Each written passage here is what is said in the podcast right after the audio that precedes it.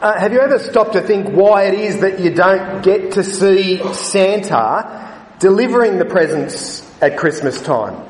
I mean, maybe your kids have asked why it is that you don't ever get to see Santa. Now, apart from the glaringly obvious answer to this question. I think there are two other reasons that we might be able to give for answering this as well.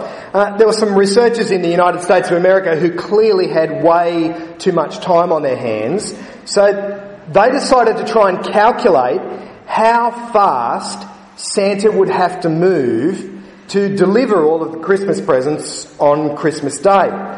It's a little bit more complicated than it might sound. I mean, first of all, Santa doesn't have to go to every country in the world. He only has to go to those countries where they do celebrate Christmas. So he won't be visiting Hindu, Buddhist, Muslim or Jewish countries. So here's a, a, uh, a, map showing the countries that he will have to visit. It's kind of the yellowy coloured ones that he's going to need to visit on Christmas Day. Now, another factor that comes into this is that there are time zones. If he works it carefully, and I've got to confess I still don't completely understand this, you might be able to explain it to me later. If he works it carefully, he actually has 31 hours in which to deliver the Christmas presents. I would have thought he would have only had 24, but apparently he's got 31 hours in which to do it. So when you take the number of children that there are in the world, it's around about 2 billion, but then you reduce that number by the ones who live in Buddhist, Hindu, Muslim or Jewish countries, then he's actually down to a reasonably small number. He only needs to visit 822 homes every second. So the final figure that they've come up with is that he's moving at around about 62,400 kilometres an hour. So he's got one one thousandth of a second to park the reindeer, get into the house, put the presents underneath the tree, eat the biscuit, drink the milk, and then get to the next house. So if your kids ever ask why they don't get to see Santa at Christmas, well the answer is just glaringly obvious, isn't it? This guy is moving really, really fast.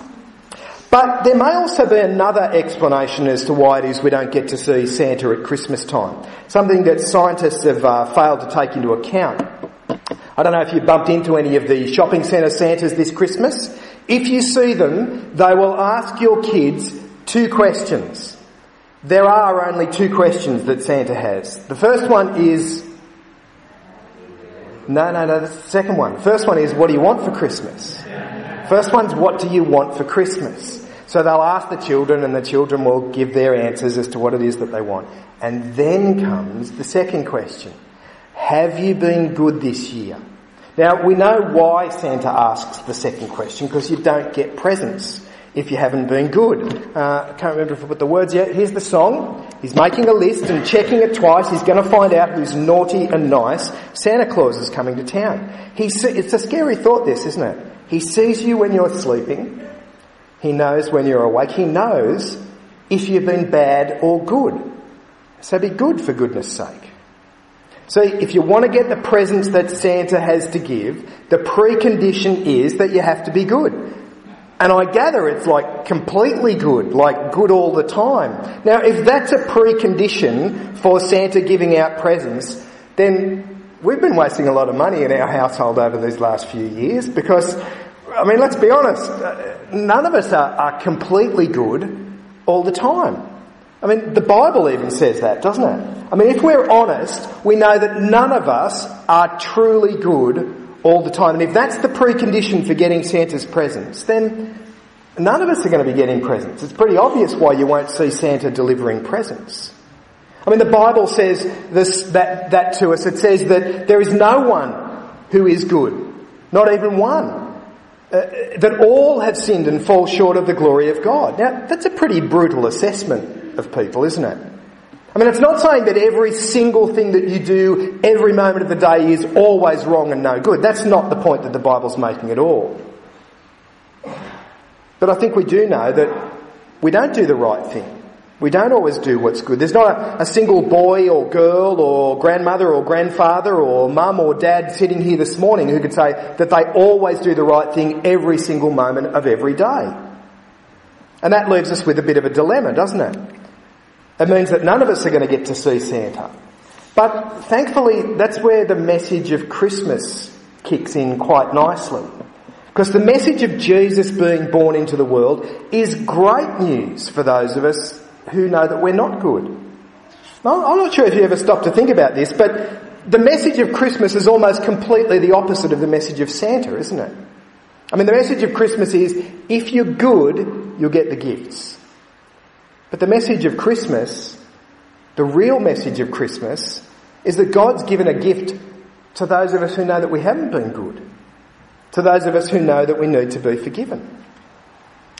This is the way the apostle Paul sums it up a little bit further on in the book of Romans. You see, at just the right time, when we were still powerless, Christ died for the ungodly. Very rarely will anyone die for a righteous man, though for a good man someone might possibly dare to die. But God demonstrates his own love for us in this. While we were still sinners, Christ died for us. It's a huge contrast with Santa, isn't it? Santa's gifts are only yours if you've been good. God's gift is for the people who know they haven't been good. See, Christmas is when we remember that fantastic gift that God has given us in His Son. He's given us forgiveness. He's given us eternal life. He's given us a relationship with Him where we can call Him our Heavenly Father. But there's one similarity between the gifts that Santa gives and the gift that God gives us in His Son Jesus. It's not yours until you accept it. We had our Christmas tree up from the beginning of December. Um, one of the children in our family, who's the Christmas tree Nazi, made us all sit and watch while she decorated the tree. I'm not going to tell you who that was. But uh, we all had to watch while the Christmas tree was decorated. And then over the next few weeks, more and more presents have been appearing underneath the Christmas tree. And they've all got a card on them or a little sticker on them saying to, from. And, and technically, I suppose, those gifts are yours, aren't they? I mean, they're sitting there underneath the tree with your name on it. It says clearly that it's for you. But it's kind of not yours until you accept it, is it, on Christmas Day? It doesn't become yours until you say, thank you for the gift that you've given me. And that's one area where God's gift to us in Jesus is exactly the same. This is uh, probably the most famous verse in the Bible. For God so loved the world that he gave his one and only Son, that whoever believes in him shall not perish but have eternal life. You could almost cross out whoever accepts him will not perish but have eternal life. Wh- whoever accepts him and says, Thank you, God, for your extraordinary gift. God loved us so much that He gave us His Son. But that gift doesn't become yours until you accept it.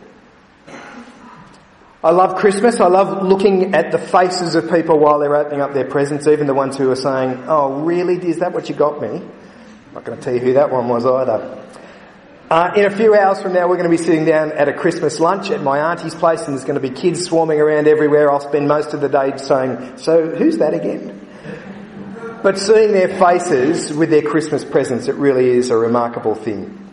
Uh, I hope that you enjoy your Christmas celebrations, but I hope most of all that this is a Christmas where you can say thank you again to God for the remarkable gift that He's given us in His Son Jesus. Will you pray with me?